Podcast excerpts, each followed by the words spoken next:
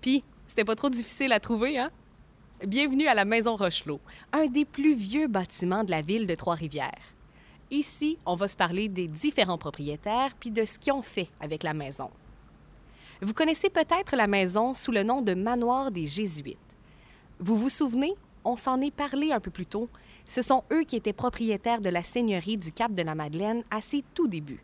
Ils ont principalement occupé le territoire dans les premières années de la Nouvelle-France et ont quitté la seigneurie en 1680, mais ils ont toujours gardé leurs obligations seigneuriales. C'est donc en 1742 que les Jésuites ont nommé un homme de confiance en la personne de François Rochelot. C'est lui qui devait représenter la Compagnie de Jésus sur la seigneurie. Pour faire une histoire courte, les Jésuites avaient un manoir et un moulin à construire. Ils ont fourni les matériaux dispendieux à François Rochelot, puis lui, ben, il a fait la job. Fait qu'au final, la maison appartient 50-50 à François Rochelot et aux Jésuites. En même temps, comme les Jésuites sont encore seigneurs de la terre, il y a dans le contrat la mention que le sieur Rochelot devra garder une chambre pour les pères quand ils seront de passage.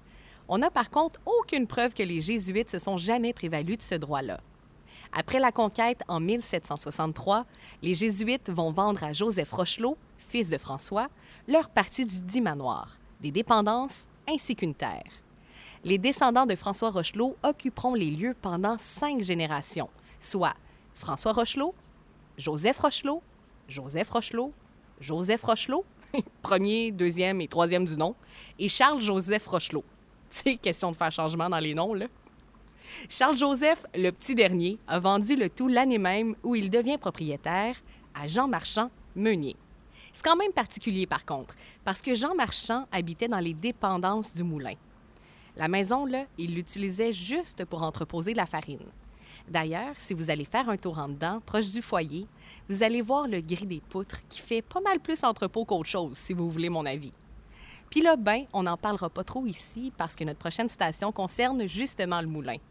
Mais je peux déjà vous dire que M. Marchand était pas mal plus ambitieux comme meunier. Après Jean Marchand, c'est le cultivateur Onésime Toupin qui s'installe dans la maison et qui la transforme en hôtel. Bon, je sais que vite de même, vous la regardez, puis ça n'a pas l'air pantoute des hôtels qu'on connaît aujourd'hui. Mais en 1903, M. Toupin fit construire deux étages supplémentaires dans le but d'accueillir les pèlerins qui se font de plus en plus nombreux au sanctuaire. Puis comme c'était pas assez, le toit va être mansardé pour une occupation plus grande du dernier étage.